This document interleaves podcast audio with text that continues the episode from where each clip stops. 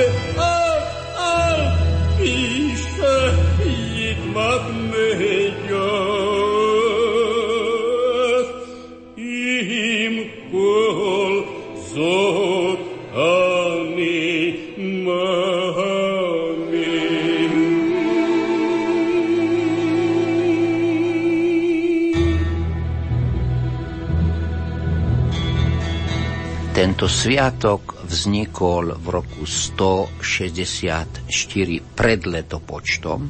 Bolo to vlastne vojenské víťazstvo, ktorý dedinčania oproti Grékom, ktorí chceli zaviesť eh, medzi Židmi helenizmus a oni sa povstali oproti tomuto trendu a bojovali tri roky, až nakoniec v roku 164 sa dostali do chrámu, očistili ho a tam sa stal zázrak, že to olej, ktorý mal vydržať len jeden deň, vydržal 8 dní a preto my dnes zažíháme 8 sviečok. Tá deviata je pomocná, s ktorou používame a zažíhame tie sviečky.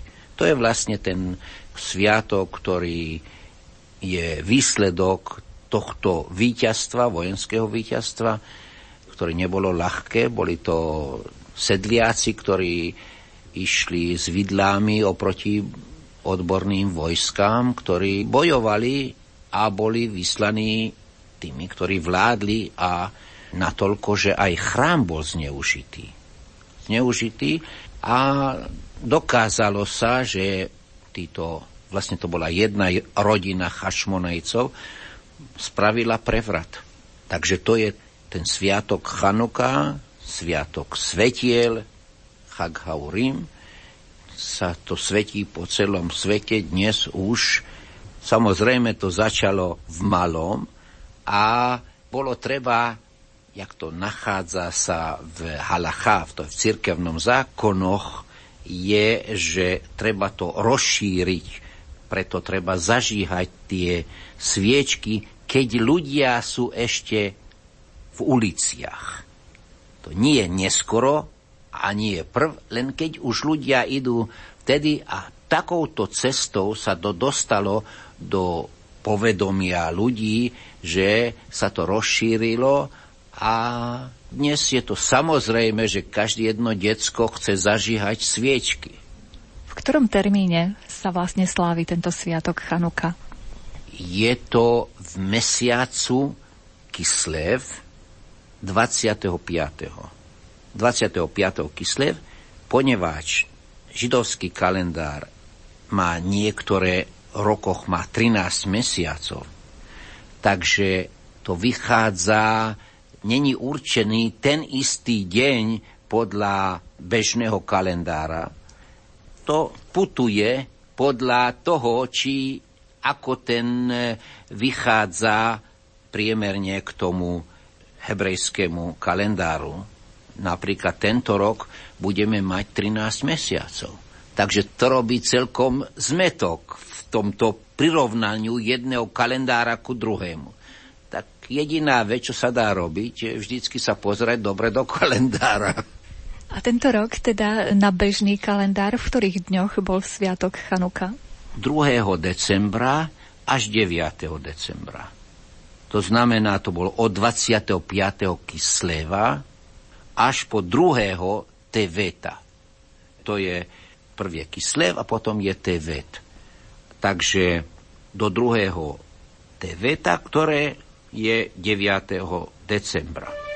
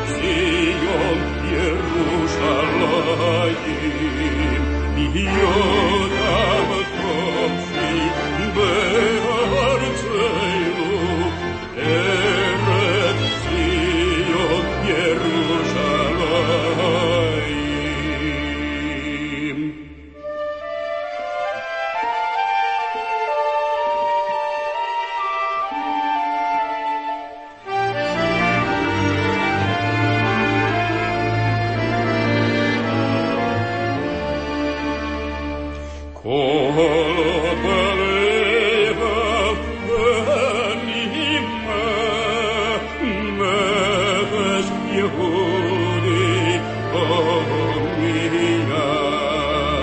울파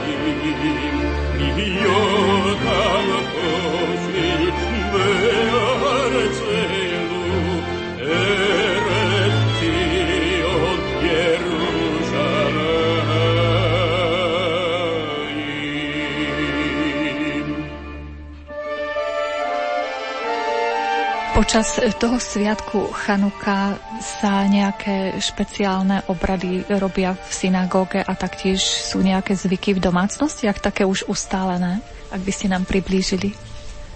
No samozrejme sú v prvom rade všetko, čo je spojené s olejom.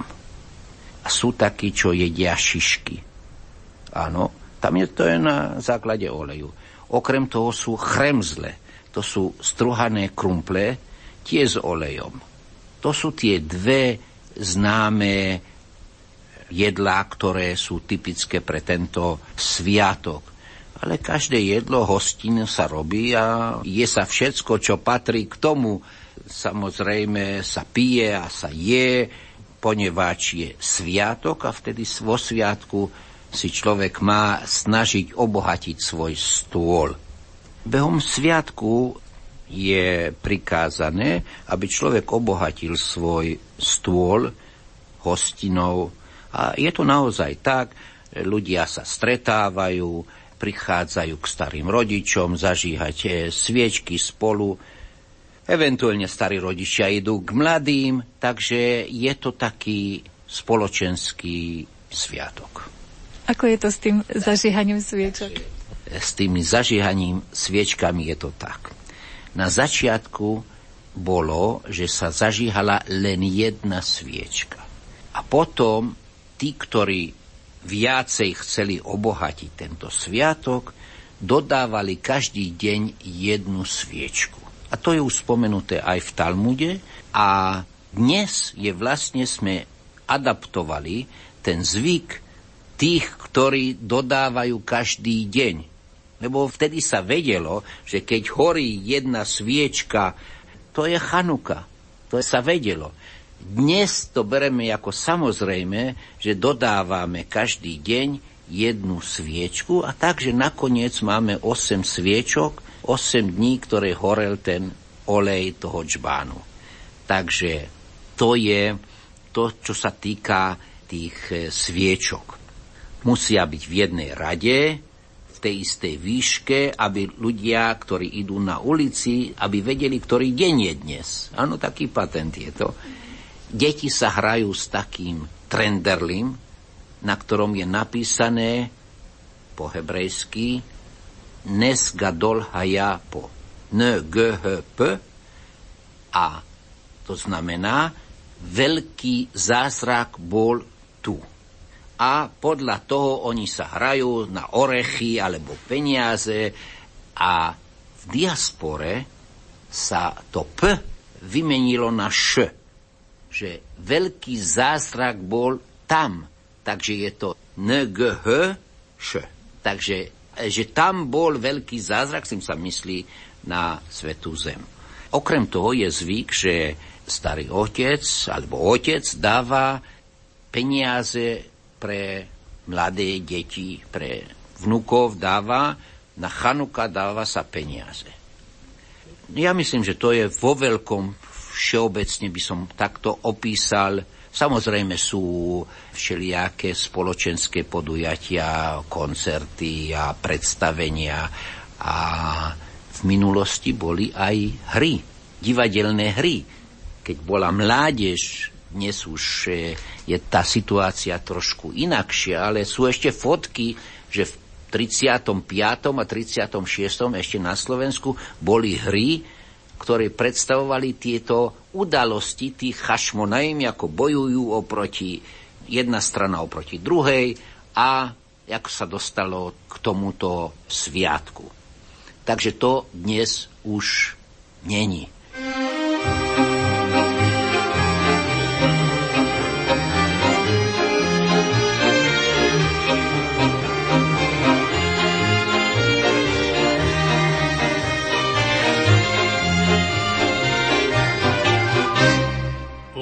עושה שלום במרומיו, הוא יעשה שלום עלינו ועל כל ישראל, ואמרו, אמרו אמן, עושה שלום במרומיו שלום עלינו ועל כל ישראל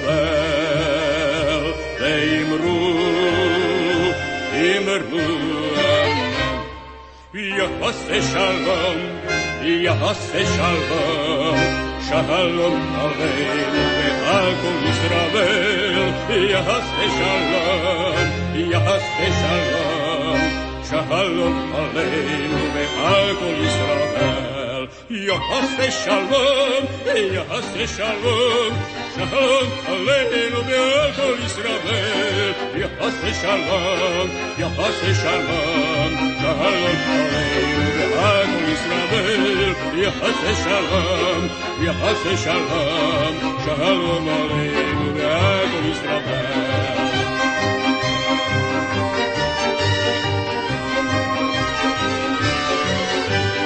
יעשה שלום, יעשה שלום, שלום עלינו ועל כל ישראל. יעשה שלום, יעשה שלום, שלום עלינו ועל כל ישראל. יעשה שלום, יעשה שלום, שלום עלינו ועל כל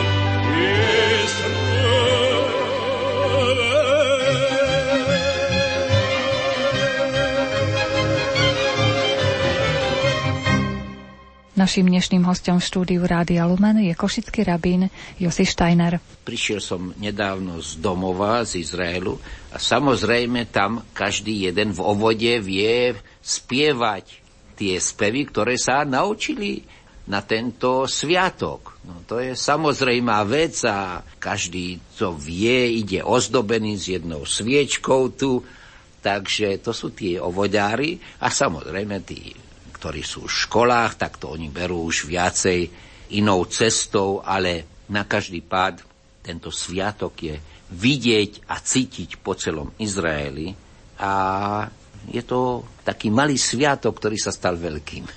Čiže aj špeciálne pesničky sú k tomu sviatku. Áno, áno, áno je tam najznámnejšia je tá pieseň, ktorá bola zložená v 12. storočí niekde v Nemecku jej autorom je Mordechaj, tak sa on volá, to vieme.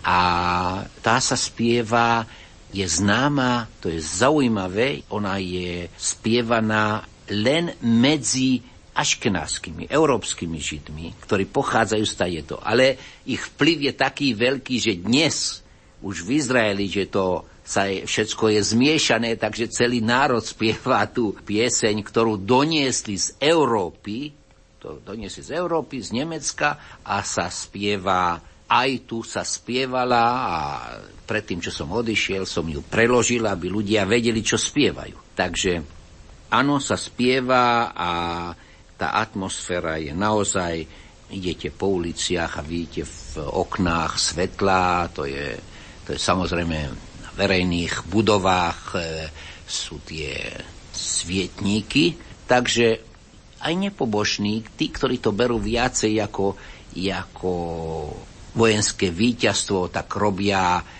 maratóny na hroby tej rodiny, ktorá povstala a takéto podobné veci sa robia v Izraeli. Nemohli by sme aj našim poslucháčom obsah tej pesničky preložiť, že o čom sa spieva, aspoň prerozprávať teda, že o čom to je? Táto pieseň spomína všelijaké ťažkosti, ktorý tento starý národ prežil a nebolo ich málo. On tam spomína faraóa, ktorý jeho boli zatopení.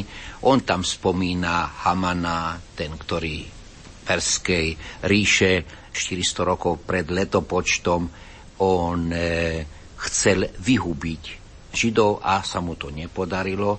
On spomína udalosti, ktoré sa odohrávali v Babylone po prvom vyhnanstve.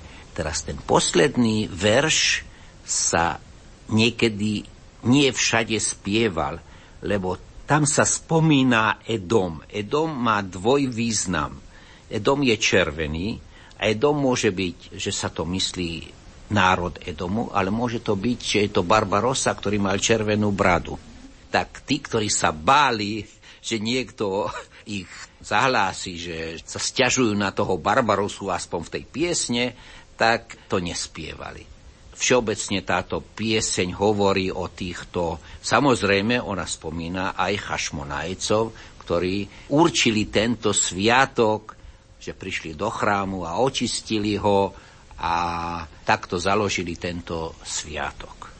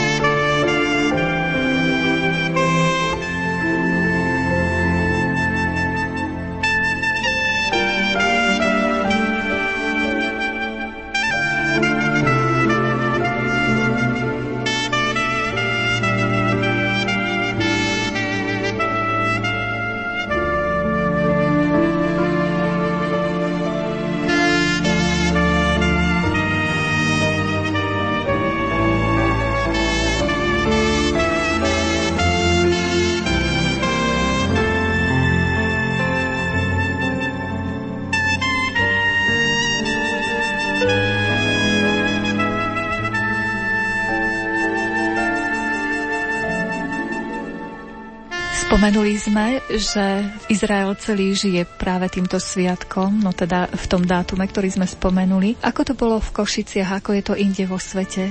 Celá židovská komunita si pripomína tento sviatok? Dá sa povedať, že áno, áno. Tento sviatok je v prvom rade známy po celom židovstve.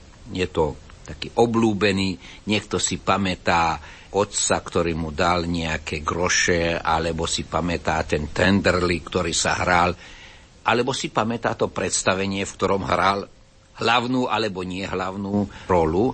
Takže tento sviatok dá sa povedať, že je, netreba sa postiť.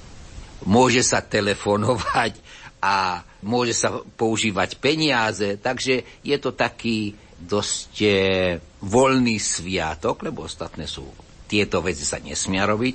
Takže je to veľmi obľúbený sviatok a veľmi populárny a dá sa povedať, že po celom svete, ja vám môžem povedať, keď som bol na letišti v Prahe a som cestoval tiež domov a tam sa nedá zažíhať oheň, lebo hneď sú tam striekači. Áno, tak sme išli do jednej kaviarni, kde sa smie fajčiť tak sme si objednali štyri poháre džús a sme ich prevrátili a sme zažali štyri sviečky, lebo to bol štvrtý deň.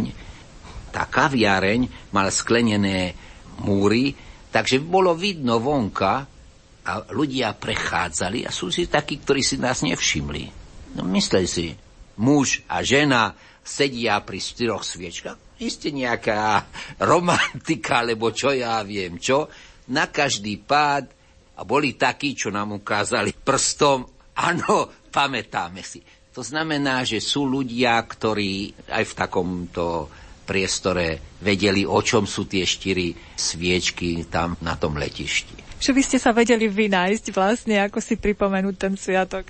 Áno, samozrejme, veď, lebo my by sme prišli už o polnoci do Izraela, takže jediná možnosť bola si sadnúť a miesto toho, aby sme fajčili, tak sme si zažiali tam e, sviečky.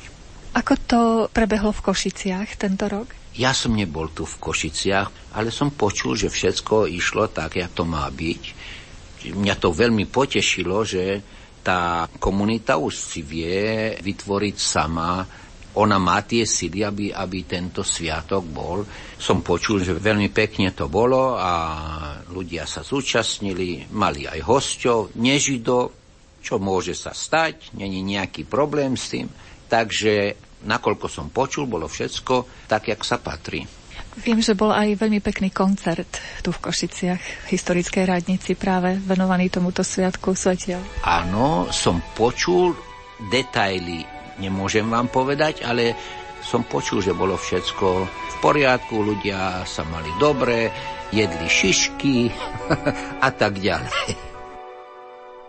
Indeme beis amige daš in vinko jeder sice dia maneras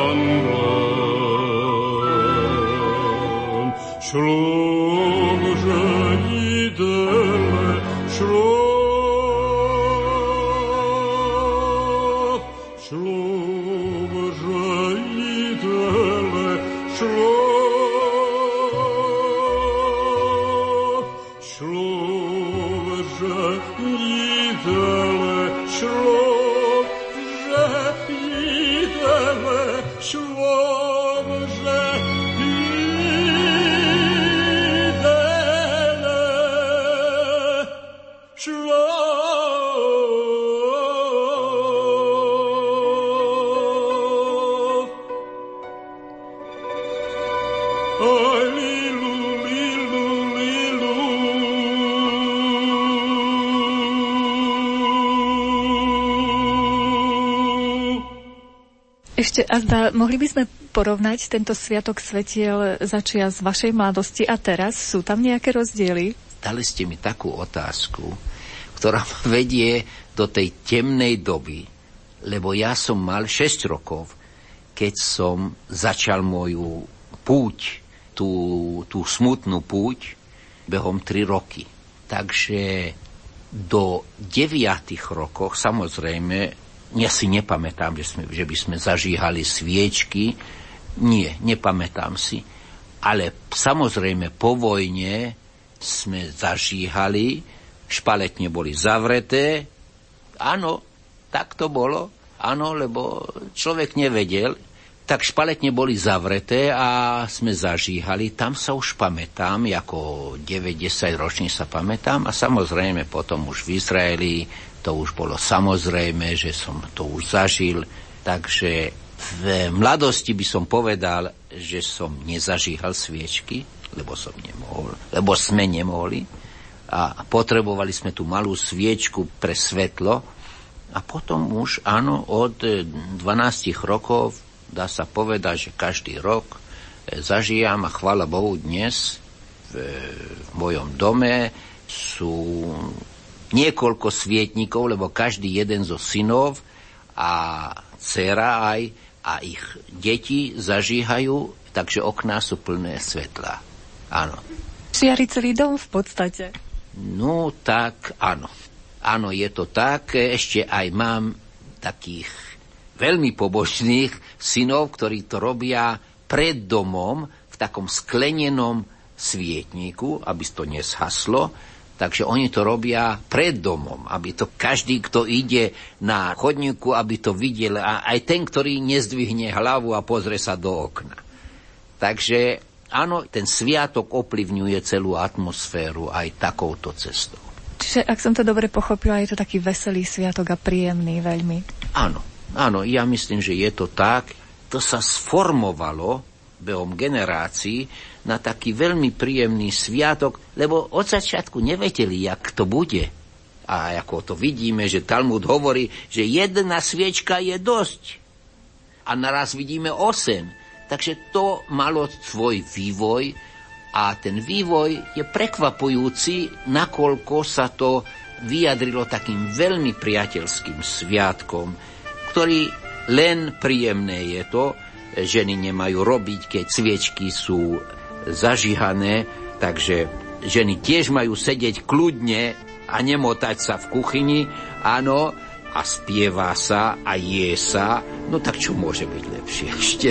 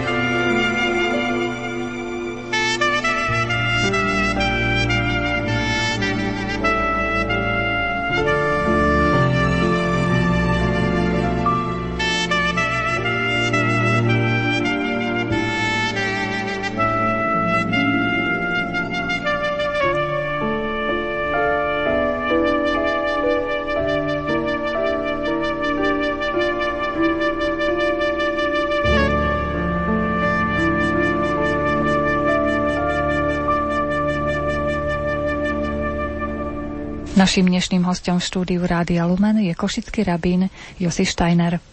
Pán rabín, takže to bol Sviatok svetiel, teraz si celý svet o chvíľočku pripomenie 1. január, nový rok. Ako je to u vás? No tak, eh, ako som už spomenul, že ten kalendár náš je založený na iných eh, základoch a je veľmi starý. Eh, my sme už mali prvého Tišrej, čo je Rošašana, a to znamená začiatok roku, hlava roku. Mali sme ho 9. a 10. septembra. Takže my sme už hlboko v tom novom roku, v tom 5771, ktorý my počítame od stvorenia sveta. A tento rok, jak som už tiež spomenul, budeme mať nie 12, ale 13 mesiacov. Podľa čoho sa určuje, či je tých mesiacov 12 alebo 13? To je tak, že v minulosti, to znamená asi do roku 100 pred letopočtom, bol tam súd, ktorý rozhodol každý rok, či bude alebo nebude 13 mesiacov, lebo ten Pesach, z čoho to vlastne záviselo? Pesach, to je sviatok, čo sme vyšli z Egyptu, a on musí byť v na jari. Tak píše Torá, Chodeš ha Aviv. Takže podľa toho ten súd rozhodol, či dáme ešte jeden mesiac, takže predlžíme tú dobu, alebo môžeme už hneď robiť ten sviatok, svetiť ten sviatok, bez toho, aby sme dodali. Asi v roku 400, 450 sa určil dopredu ten kalendár. 450 sa určil dopredu ten kalendár a teraz už vieme dopredu, máme také cyklus 18 rokov, že každý štvrtý rok má 13 mesiacov. To bolo niekedy veľká tajnosť, tento kalendár, ale videli, že to sa nedá držať ako tajomstvo a treba to rozšíriť. A vtedy v roku 450 to sa to rozšírilo a každý vie, každý pozná už, je to veľmi veľká matematika, tento kalendár, ale na každý pád je to jasné každému a dopredu vieme, ktorý rok bude mať 13 mesiacov. To je to základné v tejto veci. A dnes samozrejme už není ten súd, ktorý vtedy bol, lebo to bolo pri chrámu a tam tí dostali veľkú odmenu, veľkú hostinu dostali tí svetkovia a samozrejme boli veľmi prísne skúmaní tými sudcami, či videli, či mesiačik, či ho videli, ako ho videli, a je to detailne opísané v Talmude, je to zážitok to, to čítať, ten starý systém, ako oni vyslúchali týchto svetkov, ale je to tam celkom jasné. Je to tam celkom jasné. Takže už dnes máme ten pevný kalendár, ktorý dopredu vieme, kedy bude čo.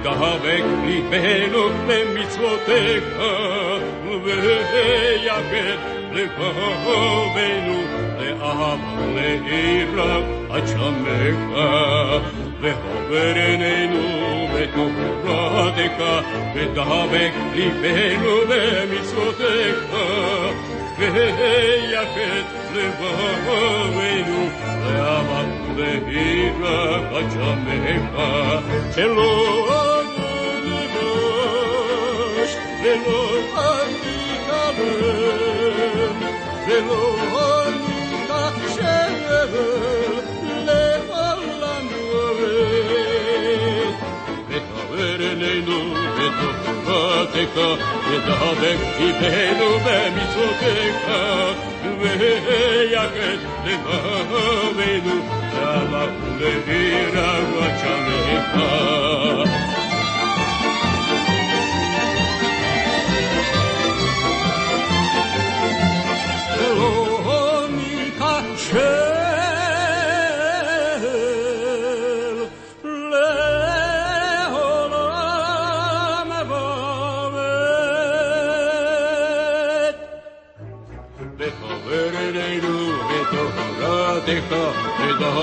libero ve mi sotefa veya hette va velu lava ulera kaçra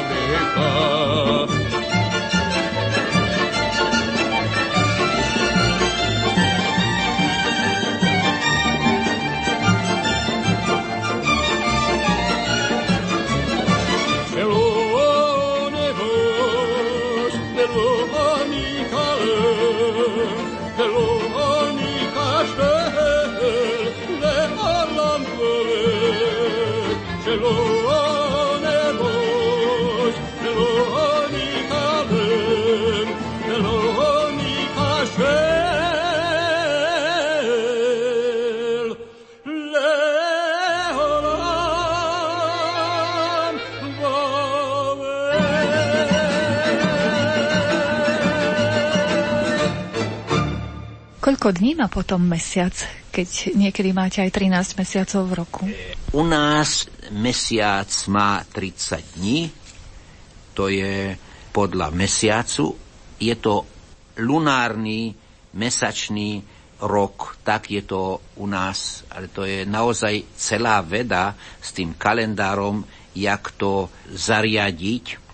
Ja som sa to, čiastočne som sa to učil, ale není som dokonalý v tom, na každý pád je to, čo môžem povedať, že je to veľmi zložitá vec, zaujímavá matematika a čo je najdôležitejšie, že po celom svete, keď je ten Žid, alebo v Sibíri, alebo v, v Polsku, alebo čo ja viem, na Slovensku, oni majú ten istý deň, Purim a ten istý deň Chanuka a ten istý deň Rošašana a Jom Kippur.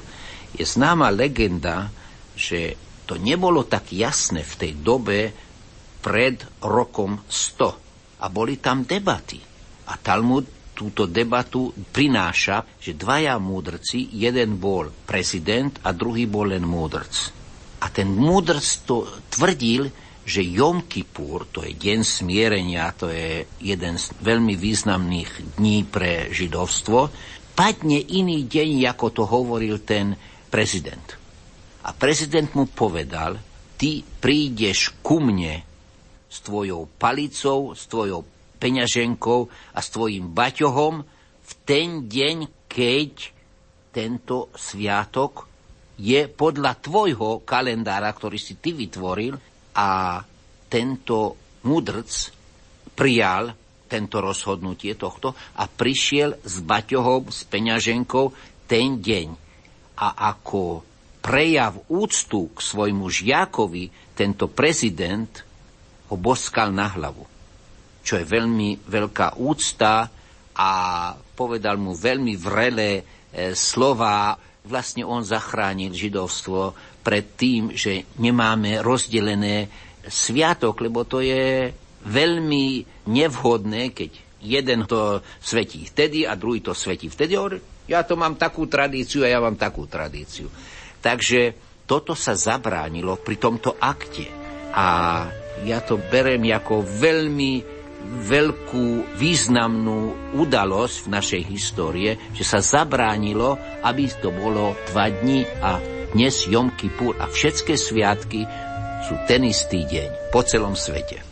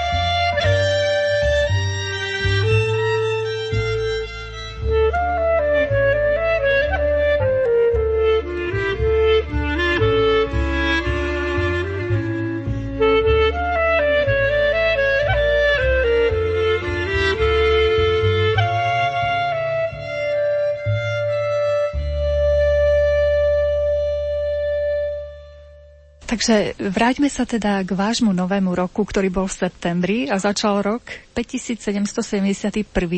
Ako sa oslavuje taký nový rok u vás?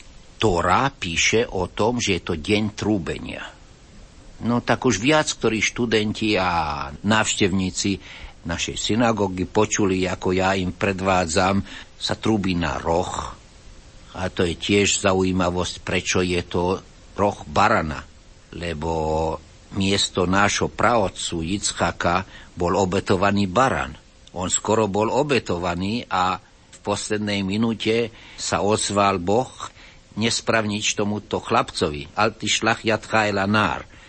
Takže ten roh je z barana a trúbime na ňom a to je spojené s tými modlitbami, ktoré sa prevádzajú, poneváč už dnes obete nemáme, už dlhé tisíce roky. Všetko sa vyjadruje e, v modlitbách. V modlitbách sú to krásne modlitby, do nich sú zakombinované básne zo stredoveku a žalmy. Takže je to, kto rozumie tým modlitbám, spolu s tými veľmi dojímavými melódiami. Je to veľmi dojímavý sviatok, ktorý vlastne človek sa modlí o svoj život pre budúci rok aby to vyšlo na dobre. Má oslava Nového roka aj spoločenský charakter, ako zvykne byť teraz v januári? By som povedal, že to sa vyjadruje s tým, že ľudia sa stretnú v synagóge. Nie, aby debatovali, ale aby sa modlili to je prvá vec. Druhá vec je, že tento sviatok je vlastne aj veselý sviatok, ktorom sa má otvoriť taký stôl, ktorý je vhodný pre sviatok, áno, a sú rôzne zvyky, ktoré sa jedia pri tejto hostine. Napríklad je sa granátové jablko. Prečo? Lebo aby naše dobropísané veci boli ako tie zrnká toho granátového jablka. Je sa hlava ryby, aby sme boli hlavou a nie chvostom. Kto chce byť chvostom? Nikto. Takže sú tam ešte ďalšie všelijaké jedlá, je sa mrkvu. A to je zaujímavé, jak, jak sa dostali k tej mrkve, lebo nemecky je to mern, to je, to je množica, aby sme sa množili. A ďalšie sú, je ich veľa a každá diaspora, povedzme tí orientálni židia majú svoje zvyky, ale všetko ide k tomu v tom smere, že to má byť niečo pozitívneho a čo si človek praje, aby mal dobrý nový rok. Aviharim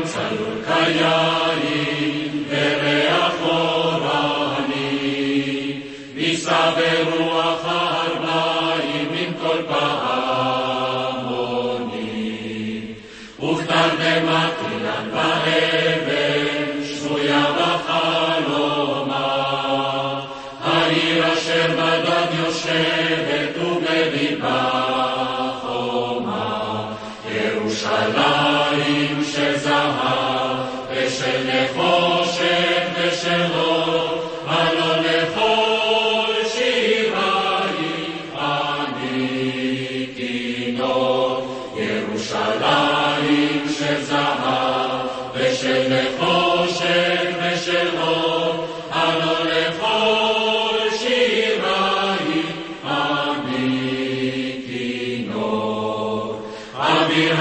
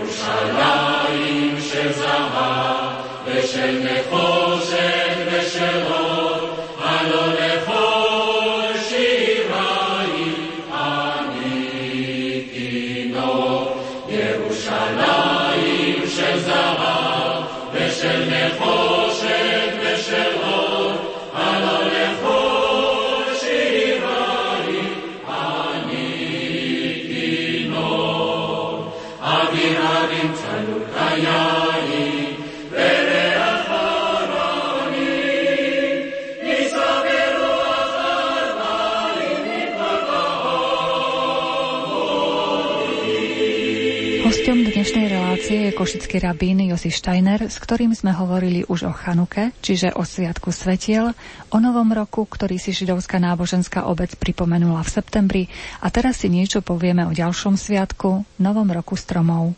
Je, existuje, bude to 20. januára, sme to oslavovali raz už aj vo väčšom fórume v, tu v Košiciach.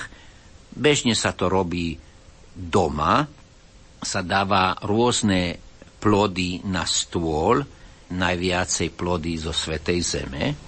A skadiaľ pochádza tento sviatok, je to sviatok, v ktorom sa rozhoduje, či ten strom už je dospelý, alebo nie. Vysvetlím. Tri roky človek nesmie použiť plody stromu. To je podľa cirkevného zákonu, ktorá nám píše Tora vlastne, ona nesmie, to sa volá orla, nesmie sa použiť 3 roky tie plody, 3 prvé roky.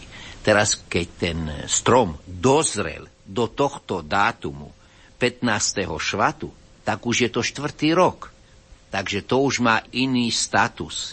A to je to vlastne ten sviatok, že ten strom je už dospelý. Áno?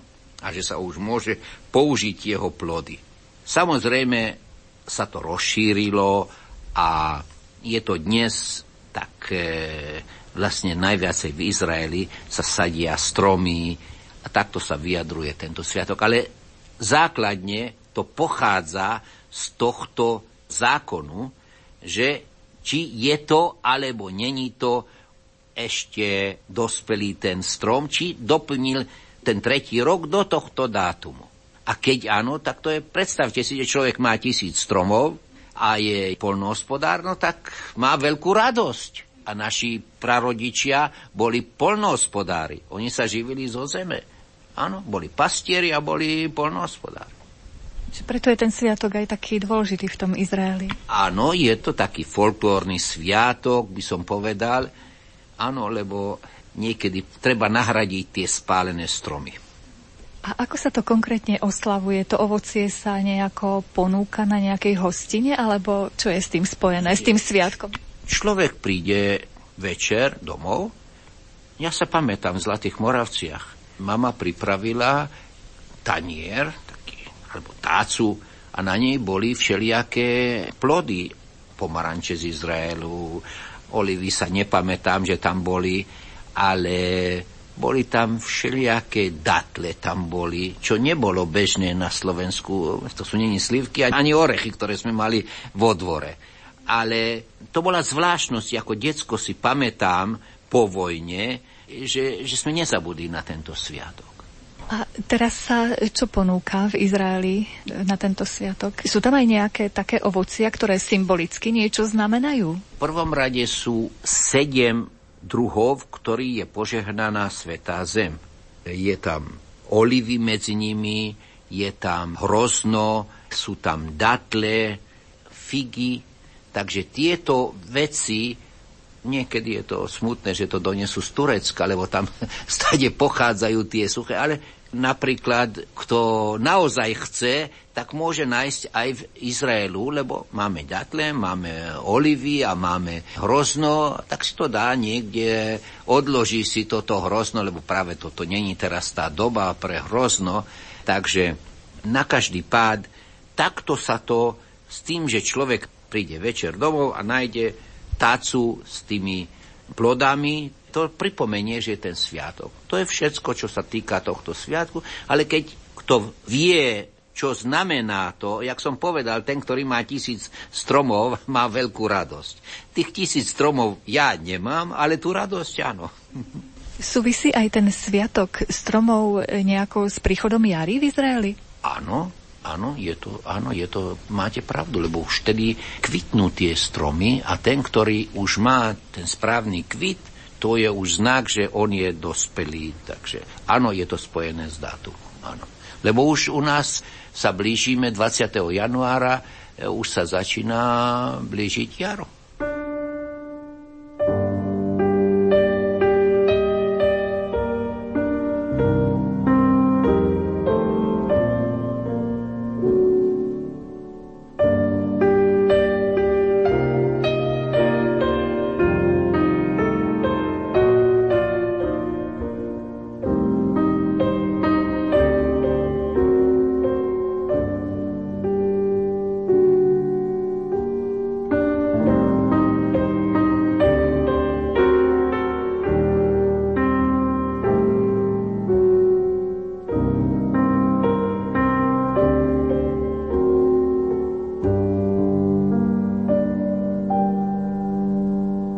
Pán Rabín, ako sme spomenuli na začiatku rozhovoru, vy ste sa ale nedávno vrátili z Izraela, zo svojho domova.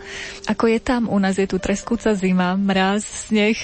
No áno, keď som okolo štvrtej odišiel, syn ma zobral na letište, tak e, samozrejme som držal v ruke ten zimník môj, ale keď som doletel o 9.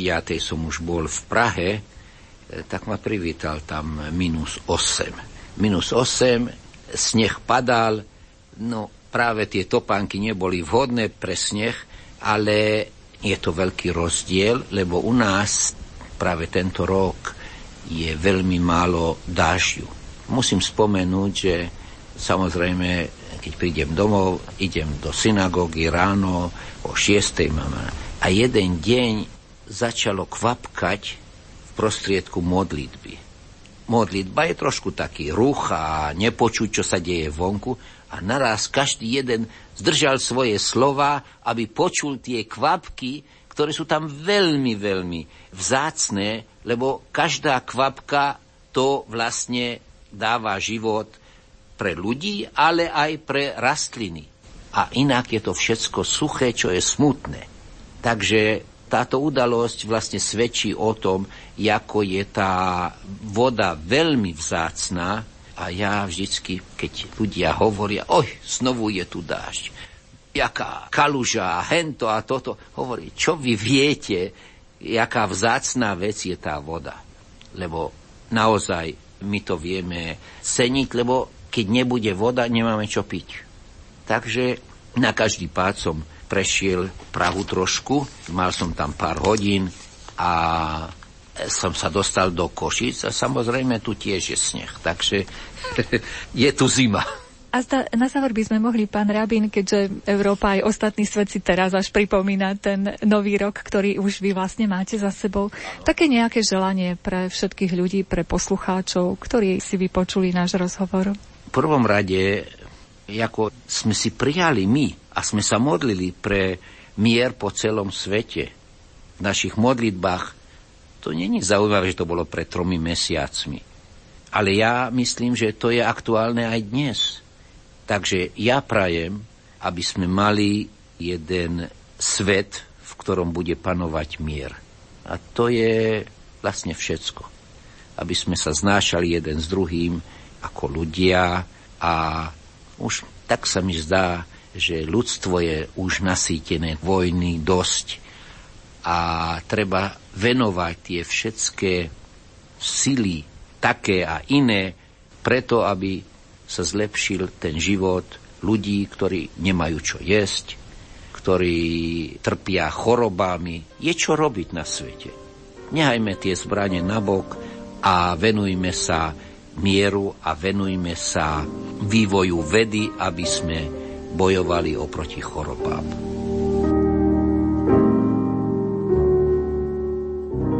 Hosťom dnešnej relácie bol košický rabín Josi Steiner. Príjemný večer vám želajú tvorcovia relácie Diana Rauchová, Jaroslav Fabian a Mária Čigášová.